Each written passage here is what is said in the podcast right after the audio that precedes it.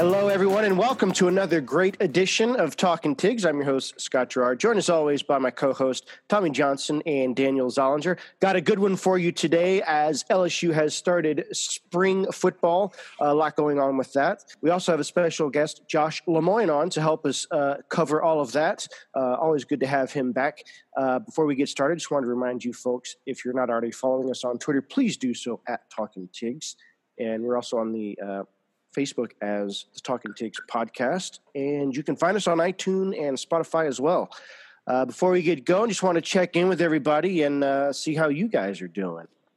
Doing great. Another you know another week back at it again, and we've got the very special guest uh, at LSU Truth, Josh Lemoyne, recruiting insider. Uh, you know, anal- draft analyst, kind of does everything. So, uh, but yeah, you know, it's it's uh, another great day to be talking LSU football with everybody yeah, guys, I'm glad to be here. Appreciate you guys having me as always. Yep, doing great. I guess we might as well just dive straight into it. Yeah, we had spring football going on the past couple days, first uh, week of practice. So it was exciting to see the Tigers get back on the fields, a couple new players in action, as well as the returning stars to see kind of new coaches, new schemes. Uh, Josh, has anything kind of popped out to you that you've seen so far?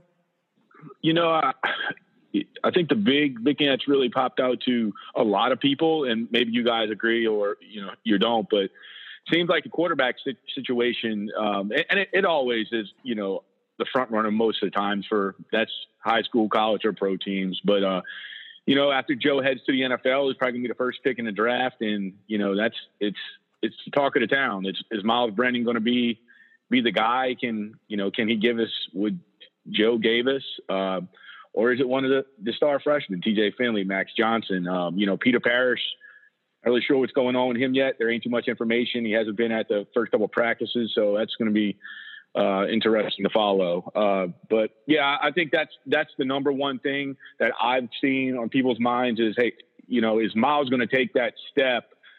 Uh, you know, to, to be the starting quarterback. I mean, can he really carry this team? you know, in the future, uh, we, you know, he's had his chances to win the job numerous times. You know, he, he hasn't came out the winner, but you know, you can look back and it depends how you look at it, right? I mean, he, he lost a couple times at a couple competitions, but he was young. We know physically he needed to gain weight and he has added weight. Um, but yeah, I think I'll let you guys kind of talk, about, you know, who, what y'all think is the, the top things that people are mentioning. But um, if we can, we can get a little bit more into the QB situation. I'd like to get you guys' opinions because I think I fall more on the not Brennan side, and that really gets some people fired up. oh, really? Okay. well, I would say my guess is I I've learned to kind of just go with what Coach O says because right. Um, I think he, you know, he'll he'll pretty much shoot from the hip as much as he can, and mm-hmm. he's kind of alluding the fact that well, for now, it's you know it's Myles Brennan's team. He's the guy that's been there for the most three years, mm-hmm. and he's been with Steve Ensminger for for three years now. And you know, it just kind of spoke that well, it's you know it's Brennan's team, but it didn't really give me the feeling that it you know it was his for sure going into fall ball. I don't think Coach O is going to say that yet because you know it could be his to lose is basically what he's saying. That's my feel. Right. Yeah. So the, the, the interesting thing, and I'd like to hear you know what you think about as far as you know the way that you break down talent on film or you know watching it mm-hmm. in life or whatever. I've always heard you know Myles Brennan has the the physical talent. You know, like you mentioned, yeah. having to gain weight, but he's got the arm talent. He's got a, a big arm. He can you know hurl the ball a thousand yards. Um, right. What I've always heard is you know, well, Myles likes he he likes to spend as much time in the duck blind or as much time fishing as much as he does studying film and it was almost you know it was kind of a decision you know how how committed is he to you know really leading this team and really being that guy and that you know that I'd heard that that was kind of the reason he didn't he fell short a few times. It seems now, and they've at least LSU the, the program has made a point. Uh, I don't know if they've told him, you know, if they've said Myles, if, if you're going to be the guy, you got to step up and say it. But he's made a point to say in his interviews, you know, I'm ready to be the leader. I'm ready to take over this team. Um, so I feel like you know if if he makes that uh, makes that jump and that kind of you know next level of commitment, then mm-hmm. the sky's the limit. You know, Joe Joe made a commitment last year to uh, to really up his game, And as as you said, you know, famously on this and other podcasts, you know, if LSU got elite quarterback play, we could play with anybody. Well, we did. So, right. You know, maybe maybe he's got a little bit something left in the tank. Um, but I, you know, what do you see as far as as far as Myles Brennan goes on film, or as far as he goes, mm-hmm. looking at him from a you know, does he have the raw talent? Yeah, when you break down the film and when you break down, let's let's say this, I say film because there isn't that much film on Myles, but what we do have in his high school film, uh, it's he can, uh, like I said, he can spin the ball with anybody. So he has the raw talent. He has the release. he, you know, he he can throw the ball like you said a, a million miles. A uh, couple things concern me. You know, that's the high points are that yes, he has arm talent, but as you guys know, there's a lot of kids with arm talent right? So a couple things concern me, and one of them is his delivery. He has a sidearm delivery. Okay, so that that not saying you can't be successful with a sidearm delivery. We've seen a Vince Young, you know, we've seen Philip Rivers, we've seen that before. Um, it can work. Vince Young, he was mobile though. He can move out the pocket a little bit and kind of get away with that sidearm delivery. Philip Rivers, he can't move at all. He's six four. He's got a rocket arm, and he just got away with it. Um, and to this day, he's still successful in the NFL.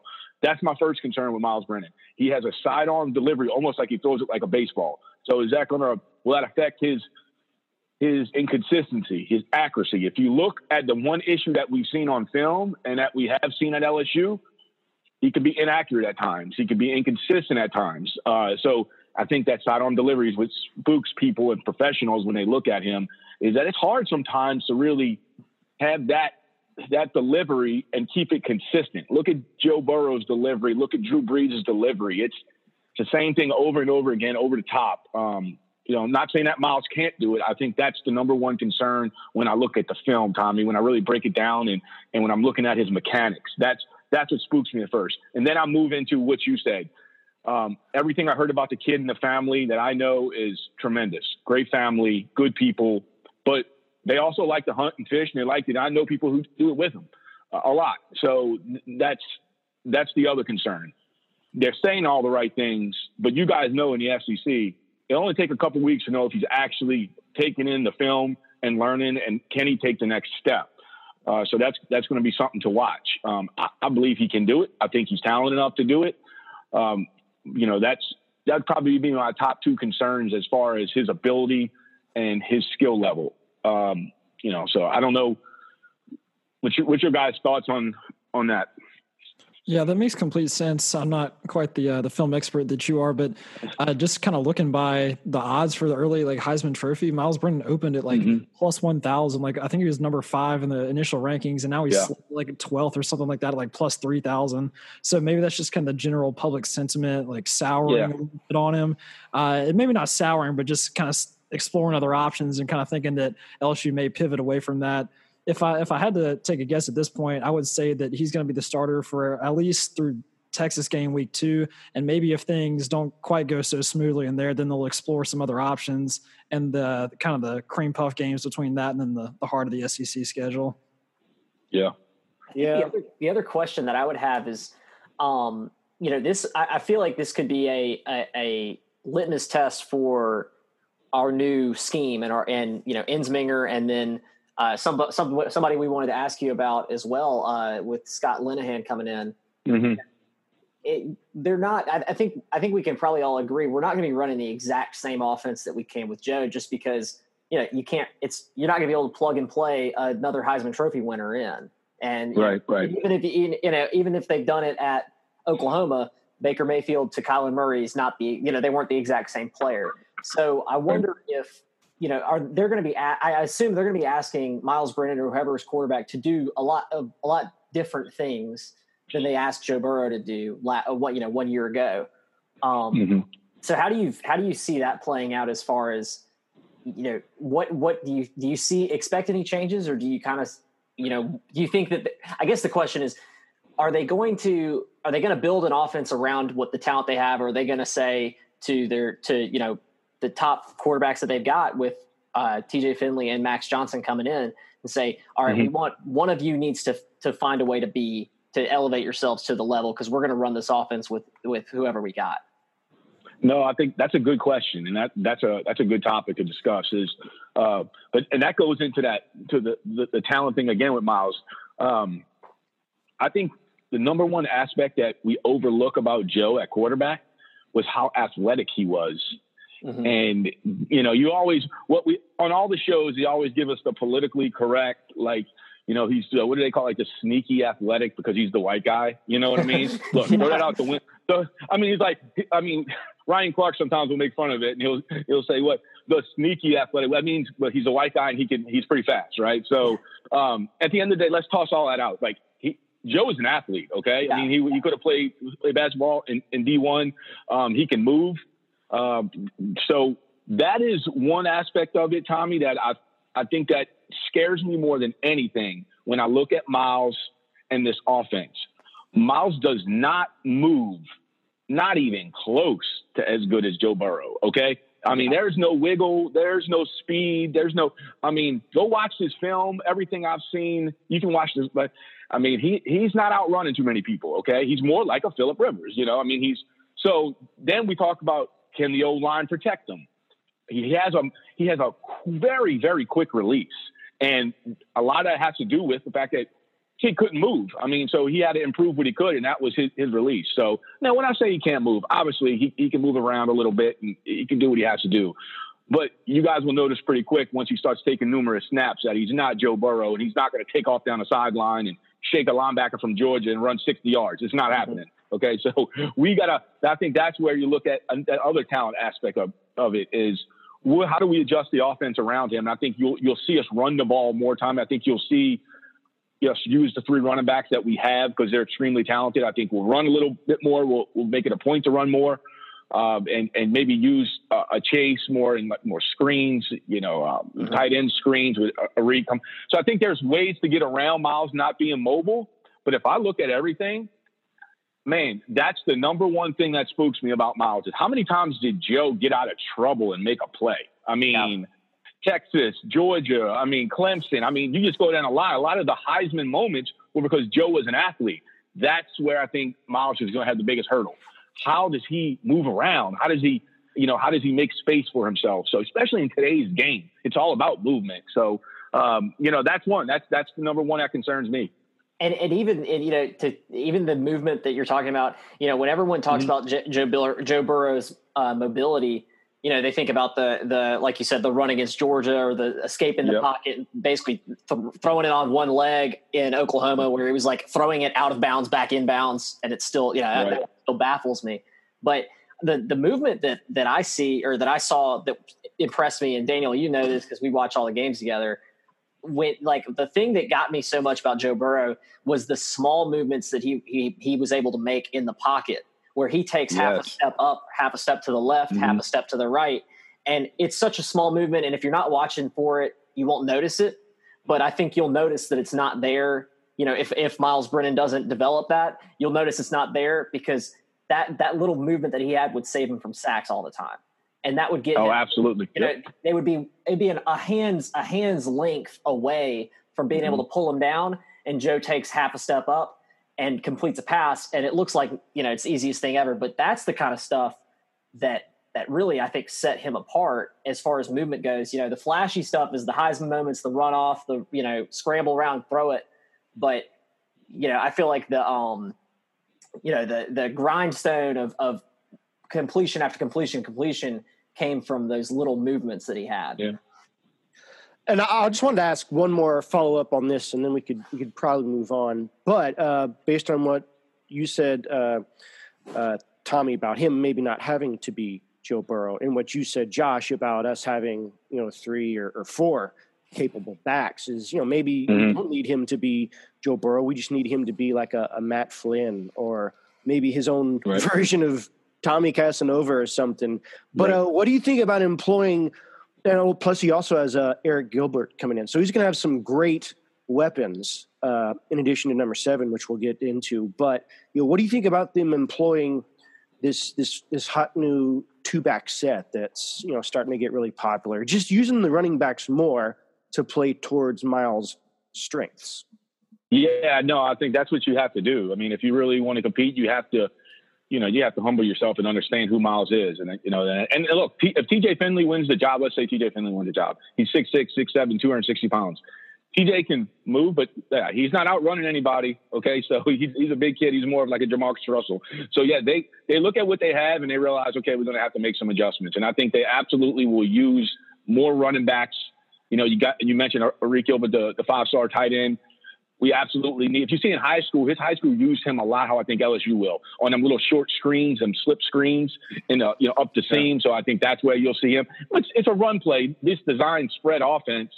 How many? I mean, yeah, Joe was throwing it, but there was a lot of times where that was just an extended run, you know, mm-hmm. to Clyde or to Chase or to Jefferson. So yeah, I think we see more of that. I think we see more of those slip screens, the short passes and we see more of the just typical run the football. I do think LSU is so talented at the running back position, and they got some guys. They got, still got some horses on the offensive line that we might see LSU. Look, we're not going to be old LSU where we line up and smacking them out, but in a certain spread way, we might say, "Hey, we can't throw it 55 times," you know, like we did with Joe. So early on in the first three or four weeks, we might see us run the ball more, more of a 60-40 maybe, and then kind of see how Myles is is doing. Is he developing? Then get to more of that. You know, like we were this year. I think we were like fifty four percent pass.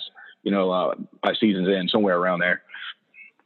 Yeah, I think, and I think also that's that's a great point to bring up about Arik Gilbert and how how uh, you know we're going to see a ton of him. You know, if, if mm-hmm. all indications are correct, because you know, like you said, you can line him up at the slot. He can play, uh, you know, a typical tight end position. But then, you know, they they even put him out, you know, as like a flanker you know isolated on on one side and then would let him go one on one against uh, you know the cornerback that lined up against him. So you know I've I've saw a, a breakdown of of his play where they were comparing him to almost like a like a Calvin Johnson type. Mm-hmm. Yeah, he's, he's a special guy. I mean, I think he was the the highest rated tight end in some of the recruiting uh, websites history. But yeah, I mean, you don't need them the guys to tell you that. If you go turn on the on the film, it you know that's going to be something special for them to use. And I think that's where a guy like Scott Linehan comes into play. Uh, who was in the NFL for a long time, coach with Calvin Johnson, coach with Randy Moss. I think that's where an NFL guy can can help a little bit. He knows how to use those special six foot five guys, you know. So I think that's where Scott, who worked with a Dez Bryant and Amari Cooper, you know, those guys, and you say, hey, uh, you know, I got some ways I can get this guy in space. You know, I can get him in one on one. So you know, we can get on Linehan later, but a lot of people weren't a big big supporter of it. I absolutely loved it. He's not the head coach. He's not the OC. So if yeah. you can bring a guy in like Scott Linehan to help you on offense, Scott Linehan, who's NFL, head, I mean, hey, I'm all for it. Yeah, that's good. And then talking about uh, new players coming in, there's been a lot of strong mm-hmm. rumors about this guy Jabril Cox, who's a graduate transfer linebacker from North Dakota State University. Who they play for our listeners who don't really know in the FBS, the lower division, but they absolutely dominate national champions. I think like six out of the last seven years or something. Mm-hmm. And a lot of people say that yeah. he's the the best defensive player in the FBS, but he's looking to make a move to a bigger school, FCS, and a lot of people are thinking that he might be coming to LSU. Uh, Josh, why why is that kind of churning up right now? Yeah, I mean, he's a guy that look. I thought he was going to go pro. I mean, don't look. I'm not going to lie to you and say I, keep, I, I watch those guys play a lot of football, but I do keep up with it a little bit. And I know he was their best guy on defense. Uh, I thought he was going to go pro. I mean, he he was good enough to get picked in the second or third round. He's a, an elite linebacker. And the only reason I say second or third round because he was playing at that level. So sometimes it is tough to get a gauge on you know, is he really that special? Uh, so um, it's big for LSU. If you look at one weak point for this defense next year, it's linebacker. I mean, oh, yeah. It, it, yeah, it's just it is. It's just linebacker. I mean, I, I, no other way to put it. And the fact that if Coach O can get Cox to come to LSU and give him a little bit of time to go out and recruit again those that linebacker position and fill, you know, just like he did with some of the JUCO guys on the offensive line uh, first couple years here that'd be so important. And Cox don't have to come in here and be the next Patrick Queen, but if he can come in here and, and you know be a Jacob Phillips, be solid, and let the guys around him, the athletes, make plays, man, that's gonna you know that's it's so huge for LSU in this upcoming season. That would be a big get. And he's a leader. He's a champion. Mean, everything about him, everything you, you you know you hear people talk about him. I talked to a couple of coaches that knew him. He's like, man, he's special. He he's a he's a an LSU type guy in the middle. I mean, he'll take leadership right from the jump. Um, you know, he won't be afraid to call plays. So, I mean, honestly, guys, I, I mean, this might be sound a little crazy, but I think he could be the difference between college football playoffs or not college football playoffs. That's how important I think he could be to this team. Uh, so, you know, what, what's your guys' thoughts on him? Well, I, I, I think regardless of who, regardless of who steps up to be the the middle linebacker, I, you know, I, I would I would hope it's him because you know we're moving wide receivers to play middle linebacker or right, play linebacker right. at this point. But um, I think you know th- with this switch to four three from the three four defense that Bo Pelini's bringing in, you know mm-hmm. the middle linebacker is a is an absolute uh, necessity. Right. You know, like that that that scheme in the three four, as I understand it, you know, it's those outside linebackers, the chase on position or the uh, divinity position that really you know make or breaks the the defense. But with when you move to a four three, it's it's D tackles and it's uh, and it's a middle linebacker who can who can you know make plays. So, mm-hmm. you know, I can totally see where, you know, it makes sense for him to want to come here eh, because he, you know, he gets to play SEC football and he gets to that chance to really be a, a leader and a, a playmaker on a defense that needs, needs something like that. And, you know, from our perspective, I, I you know, no, no, disrespect to any of the people we have now. Cause you know, Baskerville is a, is a highly touted guy. And, um, you know, we saw some good play from Damone Clark, uh, during the season, but, uh, it's it, like if, if like I said, if you're moving wide receivers to to to linebacker, it seems like the coaching staff at least you know says we need to we need to take a look at things. Yeah, and yep. just to kind of elaborate on the the link that he has to LSU, so uh, he already announced that he's planning on taking a visit to LSU. I think it's it's this week upcoming, as well as yep. uh, incoming defensive coordinator Bo Pelini. When he was at Youngstown State, they played against him uh, against the North Coast State, and then he's kind of sung his praises before. So he's seen what he can do and knows that he can definitely make the plays and lead the defense. So yeah, like you said, it'd be a huge pickup. Yeah, he would fill a yeah. big hole, but I'm sorry. Well, he would fill a big hole, which we have, but and like Tommy said, it would prevent all these other guys from changing positions. Although I would love to see Marcel Brooks lining up as a linebacker. Uh, but all I want to add is this: is LSU had its first Butkus Award winner from a guy that switched positions to linebacker, and that was uh, Devin White. So who knows? We could find another uh, Butkus Award winner, but uh, I just wanted to toss that out there. Yeah, yeah. When you break down Cox's, that's a good point. Uh, that's a good point. That when you break down his film, and I, I, took the opportunity, like I said, I've watched him a little bit, but I probably took a good hour or so and watched some of his film. Okay, so when when you when you really break it down, well, I think what what the big selling point for him is, guys, that he's a lot like Patrick Queen in the fact that he can cover. He's long, he's lengthy, uh, but he played quarterback in high school. And you talk about swapping positions. The game's going to such a different age than it was when I was younger and when I played. It, it's you know, the linebackers you mentioned White, he was a running back. So was Patrick Queen, he was a running back. You look at a guy like Cox, who was a quarterback. I mean, these guys are athletes coming out of high school. That's really who you need playing linebacker now to match the speed. Is more of a, a trimmed down guy that almost looks like a running back, you know, and that's and that's what Queen did so much better than everybody else in the country. Basically, was that he could cover guys in the flat. He can cover guys out the backfield, and when you turn on the tape for Cox, he could cover. I was like, wow, he can catch cover skills. And granted, I know you need to come downhill and hit people and make plays and tackle people. And, you know, I did see all that. But I think the one aspect that sets him apart is he was able to cover linebackers. He was able to do those things that Patrick Queen could do that Jacob Phillips, Phillips could not. Phillips is not good at covering people out in the, flat, but he's a downhill guy who's smacking them out, right? Jacob will, mm-hmm. uh, you know, but that's why Queen has shot up the draft boards. He's proved against these elite teams that he can cover running backs, he can cover tight ends, uh, so yeah, that's why we probably see Queen go in the first round. But yeah, just a little more piece on Cox. I think that's the big selling point for Coach O. You get a guy you can plug and play right there. Not only can he come downhill and hitching them out, he can also you know cover those guys if if need be. Do you think what's what's your what's your barometer on whether or not we we pick him up or you know do you have any idea on that? You know what? I'll, I'll get a little more info. And we can do another pod or whatever. See how it's going. But man, just talking to a couple people that in that area and just talking to they they basically said he'd be I don't want to say he he's stupid, but he'd be dumb not to go to LSU. Like I mean yeah. it's it it seems like that's the move, right? I mean the mm-hmm. first school he's gonna visit is LSU. He knows Bo Pelini.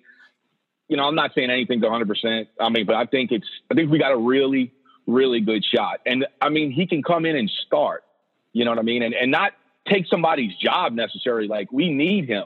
So he wouldn't feel bad about knocking a guy that's been there. I mean, they're all going to play. Clark, you know, um, he'll come in and play. So that's, it's, to me, it just sets up perfect, Tommy. I think it just sets up great for this kid. He can showcase his talents. And you never know. Look at Queen. Nobody was talking about him even being drafted. Now he's going to go in the first round. This is a good mm-hmm. opportunity for him to maybe bump from the third round, from the second round. He might be able to get himself up into the first round if he, you know, if he can play some high level football. Yeah, no, definitely. And, and, um, you know, there's no bigger stage in college football than, than, you know, SEC football, LSU football, reigning national champions. You're going to get all the TV games as opposed to at North Dakota State where you might get one from, uh, you know, game day when they go there on their gimmick, their gimmick week or whatever. gimmick week. uh, yeah, so Josh, you had mentioned about Patrick Queen and Jacob Phillips in the draft. We discussed yeah. a little bit last week about kind of how people had moved up, up or down after the combine. Did mm-hmm. uh, do you see anybody who really kind of made a big impression? Who you think is kind of climbing in the LSU ranks, or, or kind of sold themselves short a little bit? A lot of people are saying Justin Jefferson did himself a big yeah. favor with his forty time. Yeah, that's uh, you know just I'll throw it out there now. I, I kind of I'm a nerd about the whole draft and covering that. It's kind of my thing. Like as far as I just love doing it. Uh, and yeah, I took a lot of time, watched the whole combine, watched it a couple times, and Justin Jefferson. It, I mean, when you watch what he was able to do and what he was able to put on film, and uh, yeah, that was big. I, I mean, I've seen a couple mock drafts today, guys that had him at pick 15, pick uh, and pick 17 you know, they had him kind of late first, maybe early second before the combine. So that was huge. And you're talking about, you know, that's the difference between five million and 20 million. So, I mean, that's, that's a big jump for him. And I, I think we all knew he had that talent, but I'm glad he was able to go out there and out there and put the numbers up, especially with the 40. You seen what he did with his, with the hands. You know, we knew he, he could do that. So, man, that was that was good for Justin. I, was, I think he's the guy the top guy right now that is shooting up the board. Patrick Queen is as well. He was able to run a good 40. Uh, I think he's another guy that, that put it on film, right? He put it on film and not only put it on film, he, he went to the combine and showed that he's got that speed that, for the NFL. Uh, I think you probably end up seeing seeing him in the first round. Uh, and some of the other guys, Joe, we know where he's probably going to go number one, right? Um, but the one I really really like was uh, watching Clyde, you know, yeah. at the running back position. And that was the one that every, even myself, I said that if, if he could run a sub four five, he he was going to go probably in the first round because then he had top end speed. But that's just not his game, and I kind of knew he wasn't going to do that. Well, I think he ran a four six one, um, but the lateral movement, and man, he was able to show that you know to a national audience on some of them drills, and he was just kind of blown away. And and I think everything I've seen and I've spoke with sources were like, he helped himself. I think we get locked in on the 40 too much. And they were like, no, no, no. Mark Ingram ran a 466. You know what I mean? That's not his game. But yeah, I mean, teams fell in love with him. They said he's so respectful. You know, he can interview so good. Good kid, good family. And what they wanted to see was him being able to catch that lateral movement. And, they, you know, he just, he just really showed out from talking to two different sources that NFL teams loved him. And one source even told me, I, he really said, I, I would not you know, it wouldn't shock me if a team went up late in the first round and loved them that much and grabbed them. But he's probably more of a, you know, early to mid second, you know, is, is what mm-hmm. this, my source said. But man, for him to even say that, it just showed you how much a lot, you know, where Clyde has come from last year. We are all trying to put him on the bench, you know. So uh, yeah. he might, you know, he's a guy that's talking about second round and maybe even first if things go perfect. But I got him as more of a, a second round guy. Yeah, I think I think Clyde. You know, it's it's really just a great story, and you know, kind of just to be able to watch him. And like you said i mean i was i was one of the people i was i was very skeptical going in. You know i didn't think hmm. i was i was eager to see the freshman because it's you know the shiny new thing. And yeah. clyde after you know after no, no, time at all became the guy you know the he was uh you could see the absence of him in the oklahoma game even though you know it was a lopsided lopsided victory. But um you know you could tell when he wasn't on the field they were missing a little bit. And uh, he had so many impactful moments. It, it is really good to see him succeed and to see that recognized at the next level. So I agree with you. You know, I'm I'm hoping that he moves up the draft board. I saw uh, a lot of little rumblings as well on different you know sources and different or not not sources like you have, but different websites where right right that uh, that he, you know, he might, like you said, he might sneak into the first round just because people like him so much. And yeah, that, you know, that's, that's great to see. And it's also, that's great to see that for, for recruits coming in that, you know, you can, you can, uh, you can elevate yourself and maybe, you know, be a little bit higher, your, make your draft stock a little bit higher than your raw talent would, would dictate just because of what you can, what you can put on film and what you can do at LSU. Yeah, especially when he was even a backup for most of his high school career to other NFL running back Derrius Guice, also from LSU. Right. It's pretty crazy to have two consecutive running backs from the same high school make it to the NFL like that, but it's a really great story. You know, I, I was Tommy. You, you made a good point. Yeah, and that's it is kind of crazy with Guice and the way it is. That you know, that's that's program. They don't recruit there at that high school, right?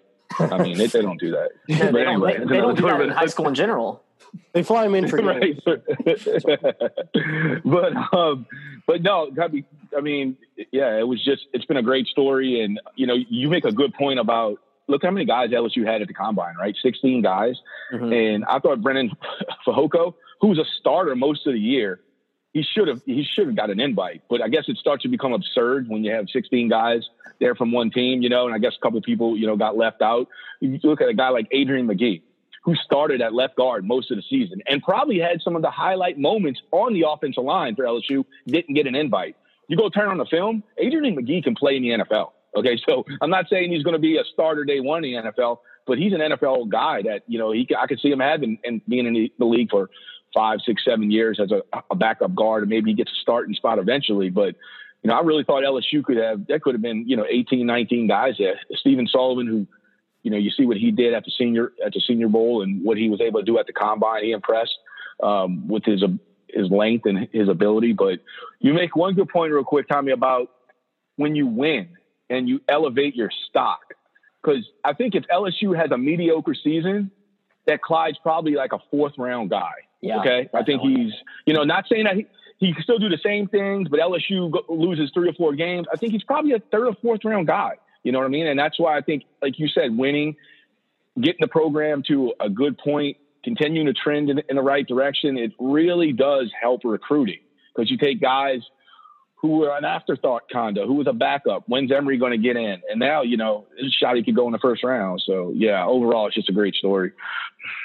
Yeah. And it's like you said, he, you know, if they had lost those games, that would have had a different impression, but right. they didn't. And when Clyde was on that stage, he showed out. He ran through yep. guys against Alabama, you know, in that game. He ran through guys against Clemson on the biggest stage. So I wouldn't be surprised either if someone snapped him in the, the late first or, early second yep. rounds. Um, but you know, as to what you're saying about a lot of guys not being invited, uh, there's a lot of guys that were invited that you know just really didn't choose to participate. Um, uh, most, I guess, most notably Joe Joe Burrow. But you know, you know, everyone has their different reasons. They're hurt, or you know, Joe said he was just so busy with all this postseason stuff that he, he didn't really have time mm-hmm. to plan. So, um, you know, looking forward, LSU's pro day is is around the corner. Um, do you think there's still a chance for these guys to improve their stock even more, or at least some of these guys that maybe were overlooked for the uh, the combine that maybe improve their stock with a, a chance to shine on the on the home turf? No, I, I, I think that when LSU's pro day here rolls around shortly, it's going to be an event. Okay, I think you know now ESPN or maybe NFL Network actually w- will be there for their pro day. Um, yeah, I think they can still improve their their draft stock for sure. Even a guy like Clyde, you know, there's going to be specific teams there right there on the field. They're going to kind of want to see they can kind of guide um, the staff there of what they want to see from Clyde that day. It ain't you know it ain't so like a you know the combine we're going to do it like this. So the pro day they, they can flex a little bit. And you, you guys probably heard the story with Sean Payton and Alvin Kamara, right? He wanted he went and put his cleats on, you know. So uh, that's kind of what the pro day can do for you too. Is that hey, let's see Clyde in a couple different routes and a couple things that we do here in Cleveland or wherever, and so let's see what he's got. So um, I think that could that could help certain guys, especially like Clyde. You know, and, and know that Stephen Sullivan, a guy looking at maybe going in what the sixth or seventh round. Maybe somebody loves him and says, "Hey, we can use him like Jimmy Graham." Grabs him in the fourth round, something like that. So I do think it can help these guys for sure. Um, when you look at Grant, he's going to go full at pro day. I think you probably look at everybody on the board, the pro day is most important to him. He's kind of slipped down the board, which surprises me. Most people have him going, you know, late in the first. If you would have asked probably most of us in week one, who's going to get drafted the highest in this upcoming draft before the season ever kicked off, I would have told you Grant Delpit. Okay, so it, it would probably been a top ten pick. You know, I think he played, you know, extremely well, you know, last season. So uh, I think he, it could help him the most is this pro day. He runs a good time, show he's got good movement, the lateral movement. Because the questions about tackling, he was injured. I just, you know, somebody if he ends up slipping to late in the first round, somebody's going to get a really, really good player late late in the first round. I just think he's a top 15 talent, a top 20 talent. I mean, that's my opinion. Right. And then I don't know if this is really by design or anything, but LSU has pretty much the last pro day out of any major school on April 3rd. And so I guess this kind of has the the double tipped effect of giving the guys who are a little bit dinged up like some time to recover, mm-hmm. maybe get on top of their A game, as well as the yep. fact that uh, it'll be the last guys that a lot of these pro scouts are seeing. So maybe if you make an impression there, they still be thinking about you going into the draft when they've already had to sit through like 20 something pro days in the past two weeks and they're just kind of over it. They're ready for it to kind of be done. Uh, but then you got the LSU guys kind of spicing it up at the very end. So hopefully yep. that sort of thing does happen. But yeah, looking forward to that. Well, one, I know we we're kind of running on time, and I don't want to I don't. I want to be respectful of your time, Josh. Uh, but one question I had that you know it's kind of been I've, I've heard I was watching a lot of the combine and people were saying mm-hmm. you know a lot of the analysts or whatever were saying how much do you think that the combine and the drills they do the 40 the all this kind of stuff how much does it actually matter and how much does it actually play out uh, you know is it does the people say like oh the 40 it doesn't even really matter um, you know what what do you what do you when you're looking at combine stuff, and I know you just said, you know, you're mm-hmm. kind of a, a, nerd about uh, grading these kind of the drafts and doing mock drafts and everything. How, yeah. uh, what is it? What is your, your thought on that? I think you, you got to look at the combine. You know, a lot of people look at it, I think in the, the wrong way. I think how I look at it is, I, love watching film, right? So the film, the film told me one thing. Okay, it told me that Clyde could move laterally, he could catch the football, um, he could do all those things. I just think the combine for me is kind of that last check that mm-hmm. I that I get to see it. I get to you know do an interview with him face to face. Oh, okay, yeah, his personality is what everybody said it was. Um, his lateral movement through the drills. Me and my me and my team look at it. Yep, he's got that lateral movement that we've seen on film. I think it's to, for me and how I look at it when you talk to a lot of guys in the league and the NFL, how they look at. it, I think it's that you know, they can kind of like, okay, we want to draft this guy. It's kind of a, a sigh of relief, like, yep, he's kind of everything that we thought he was. Okay. Um, and I think the 40 does have value uh, in a sense that if, if you're going to go get a guy in the first round and, and spend $30 million on him at whatever position, wide receiver, safety, and he goes out there and runs a, a rough four, I mean, a rough 40 and just kind of, mm, you know, are we really going to spend thirty million dollars on a guy that ran a four eight? I think it does hold value in that in that sense that it's that last check in the box to say, okay, are we going to do this? Are we really going to spend thirty million dollars on this tight end or whoever that is? So that's kind of how I, I, look at it. It's able, it's a, it's a time for me to kind of take all that game film and say, okay, is it really what I thought it was on film? And I mean that as far as his personality his speed, his lateral movement. How does he act during that week of the combine? When I talk to people, hey, how, how was his personality off camera? You know, was he was he respectful or was he the guy out at, at the bar every night drinking? So, you know, all that's being watched, every bit of it. A lot of guys don't realize that every single move from they walk in the door, how they, you know, how do they talk to their parents that are there? How do they talk to the other coaches that were there? It's all being watched. So that's, you know, I guess that that's my perspective on it. Uh, one, one last question, if you don't mind, Josh, and it's actually mm-hmm. kind of re- related to what we were talking about. Uh, you know, with the all these college players gearing up for the NFL draft, um, but there there is this you know this kind of nether region between college and you know playing in the NFL called the XFL. oh boy! Yeah, I know, right?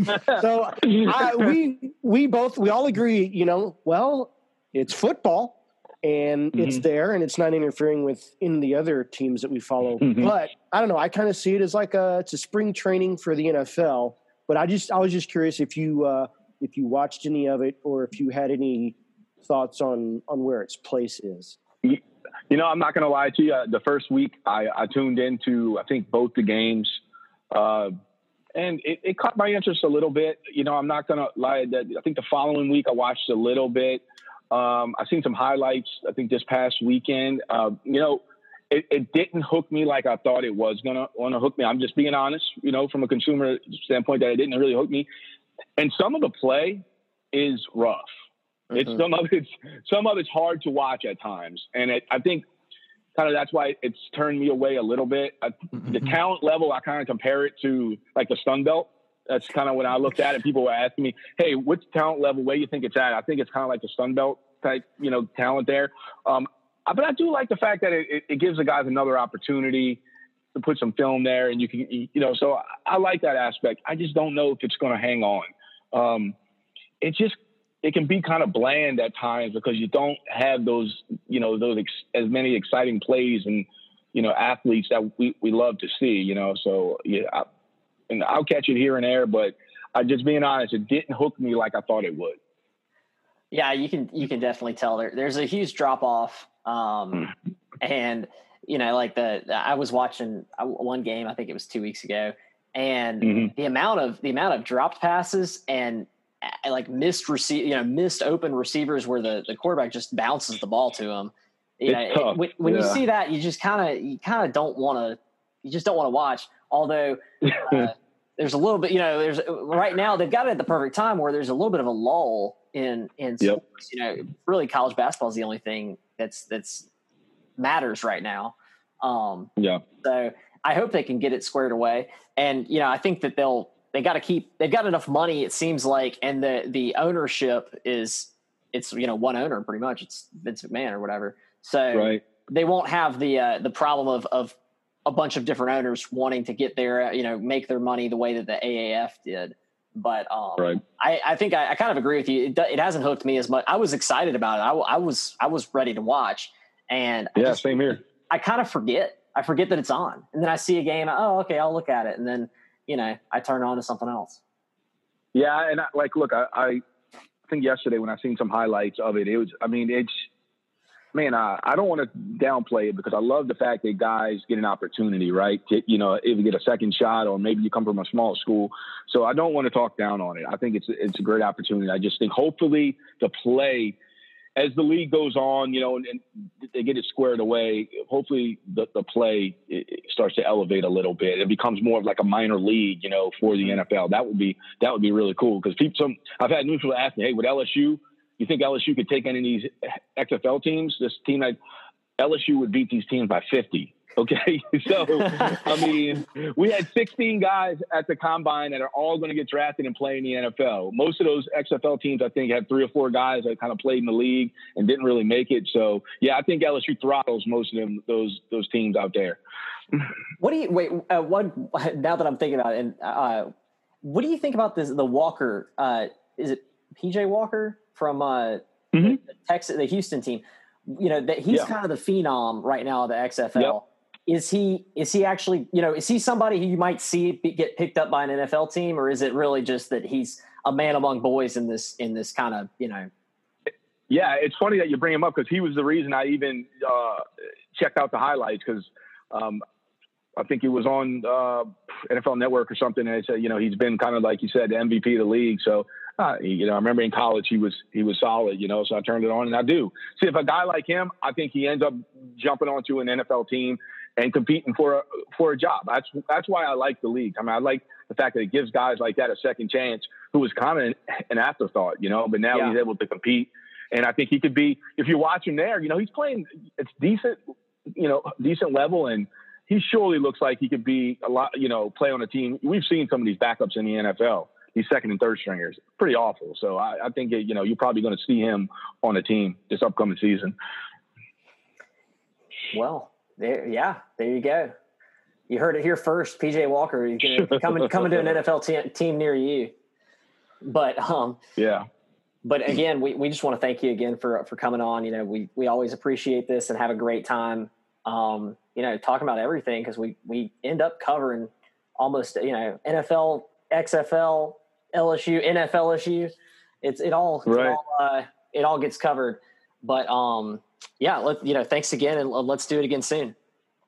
No, I, I appreciate it, guys. It's always fun when I, I come on and doing a little bit of covering a little bit of basketball and baseball. It was just it's been a little tough, you know. It was just um, so it's been hard with that. But it looks like the baseball team might be turning around a little bit, and let's hope the basketball team can get it going for LSU. But yeah, uh, it was. I, I got to say, I was just extremely excited when spring ball kicked off because we had some football to talk about. So no, I appreciate it, guys. It's always fun to come on.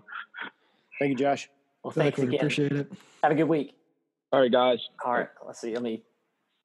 All right. Well, I guess. Uh, yeah. Thanks to Josh for coming on. I'm not sure if we really have too much more, like you mentioned. There's oh, there's there's plenty. What are you talking about? We have baseball. We have basketball. We just could probably fill our listeners in though, because um, I mean, it, not not too much to report. It was just another you know so so week for both. Uh, basketball lost to Arkansas, 99 to 90.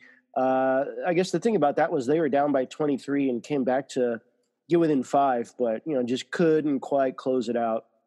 Um, I guess you know Arkansas is one of those bubble teams trying to trying to make the dance, and it was their senior night, and we got their best effort, and it was better than ours. Um, uh, but LSU senior night against Georgia was a complete opposite game. The Tigers blew out the Bulldogs, 94 to 64. Uh, they were they're in control pretty much the whole game. And um, Anthony Edwards, who plays for Georgia, is probably going to be, you know, the the NBA's number one draft pick. And they, you know, they just he he was mostly a non-factor. So um, LSU they they picked up some momentum heading into the tournament. They're a three seed, and they're not going to have to play until Friday. So uh, I think that's that's good news for them, and at least they ended the game on a good note, which I think they needed. I think they needed some confidence before they headed into the SEC tournament.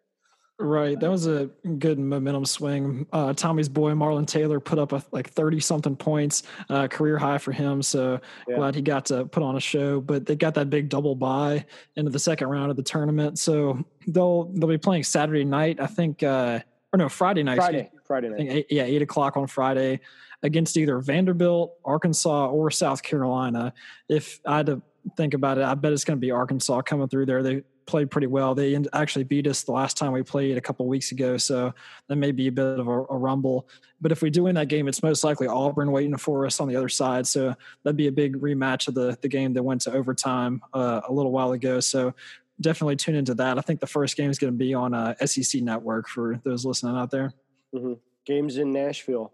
Uh, and really quickly, baseball they they had a really good week. Uh, actually, they um, they had they their midweek win, which was great, and then they went for the series sweep against UMass Lowell uh, this weekend. Uh, Tigers came out roaring, uh, winning the first game eleven to two. Second game, I think twelve to two. Um, third game, they actually had to come from behind to win, but they won six to four, going for the sweep a lot of good pitching, a lot of good hitting for the Tigers too. Obviously, you know they with those scores they they came out swinging, but uh, and I don't know if it's because it was against UMass of Lowell and not say you know Mississippi State, but that uh, you know it doesn't matter. Uh, it was it was good to see them have a sweep. I think they just need to build some confidence, work out some kinks. Uh, a lot of guys look good. Um, a lot of guys had big days. Gavin Dugas had two two home runs uh, yesterday uh, to actually help propel them to victory. So uh, baseball is picking up a good momentum swing right before SEC play starts. So that was good. Um, I don't know, Tommy, do you, do you have anything to add to any of those? I mean, I think that, like we said before, um, one basketball. I, I, was happy to see them end out with a with a uh, with a win against Georgia on Absolutely. senior night. I, I you know, and that was a pretty, pretty, you know, definitive win, kind of a smackdown. Uh, yeah. Like Daniel said, my uh, my old classmate Marlon Taylor had a standout game on his you know last last night at the PMAC. So congrats to him.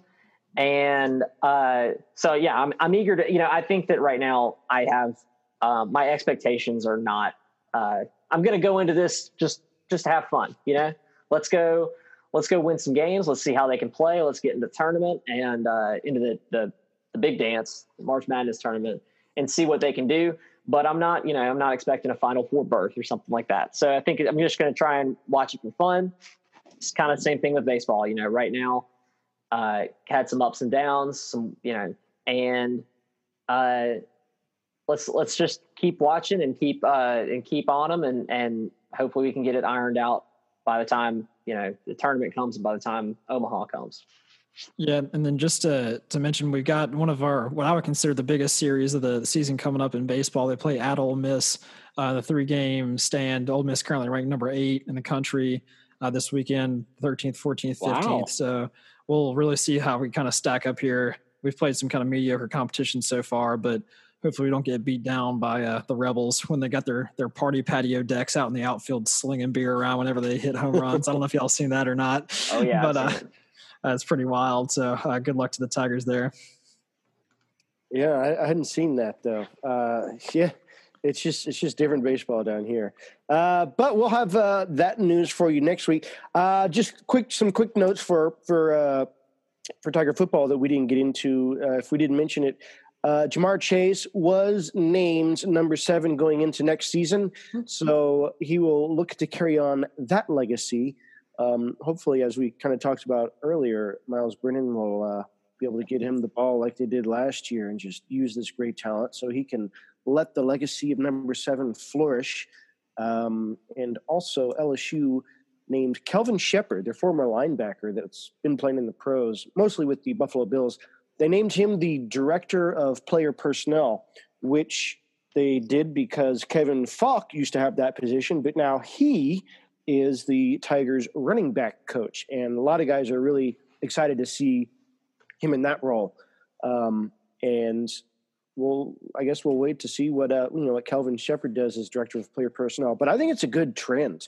You know, the guys that came through your program and excelled and excelled in the next level, you know, Kevin Faulk's got three Super Bowl rings. To have them come back and first direct the players, but then coach the positions mm-hmm. at the school that they you know they got their start to the NFL. I think that's great. So uh, I, am excited to see this trend continue. Um, did you guys have any uh, any final thoughts before we close out? Yeah, you know, I like I like that kind of hire. I like keeping it in the family and, and bringing back uh, LSU guys who've done it before and and know the culture and know that know the program. Um, and I think it's just a more of a testament to the fact that Coach O knows exactly what he's got here at LSU and that he is uh, he's committed to continuing that tradition. Yeah, and just on the seven, congrats to Ja'Marr Chase. I think he'll wear it well. Hopefully, it'll go a little bit better than the last time a wide receiver wore number seven. Uh, poor Daniel, Jonathan Giles didn't even be, get on his jersey in the picture.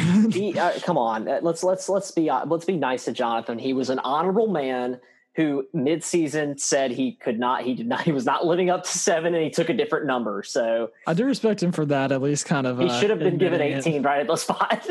for that honorable move. Yeah, yeah. But Jam- Although Ja'Marr I think, will be lighting it up. I think though, what if you know if, if Joe like if if he had been number seven last year with Joe Burrow, who knows? That could have been a completely different situation, uh, and that could probably also be a completely different topic. You know, as far as what ifs, but uh, yeah, I felt bad for the guy, but I do respect him for you know saying like you said he he just said I haven't lived up to it, so he wanted to change numbers. So uh, good for him, and uh, we don't expect the same to happen with Ja'Marr Chase. So um, we'll we'll look forward to that number seven next year, and uh, Tune in next week and we'll have some more Tiger news for you as baseball and basketball and everybody else rolls on. So have a good week and tune in next time on Talking Tigs. And thanks to Josh Lemoyne again. And go Tigers.